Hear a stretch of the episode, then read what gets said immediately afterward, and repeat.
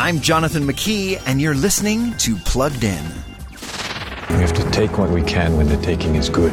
Seems dangerous. So is anything worth doing? In the movie First Cow, we meet two guys who don't fit the profile of adventurous pioneers. Otis Figowitz is a cook for the group of rough and tumble trappers in Oregon in the early 1800s. He's a reflective type, in contrast to the boisterous hunters he serves.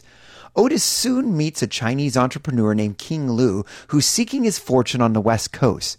The key to that fortune involves stealing milk from the area's lone cow. First Cow offers viewers a quiet reflection on the virtues of friendship. Some profanities get lobbed about, but that's about as bad as things get. For those reasons, we're giving First Cow a 3 out of 5 for family friendliness. Before you rent, stream, or buy, visit pluggedin.com slash radio. I'm Jonathan McKee for Focus on the Family's Plugged In.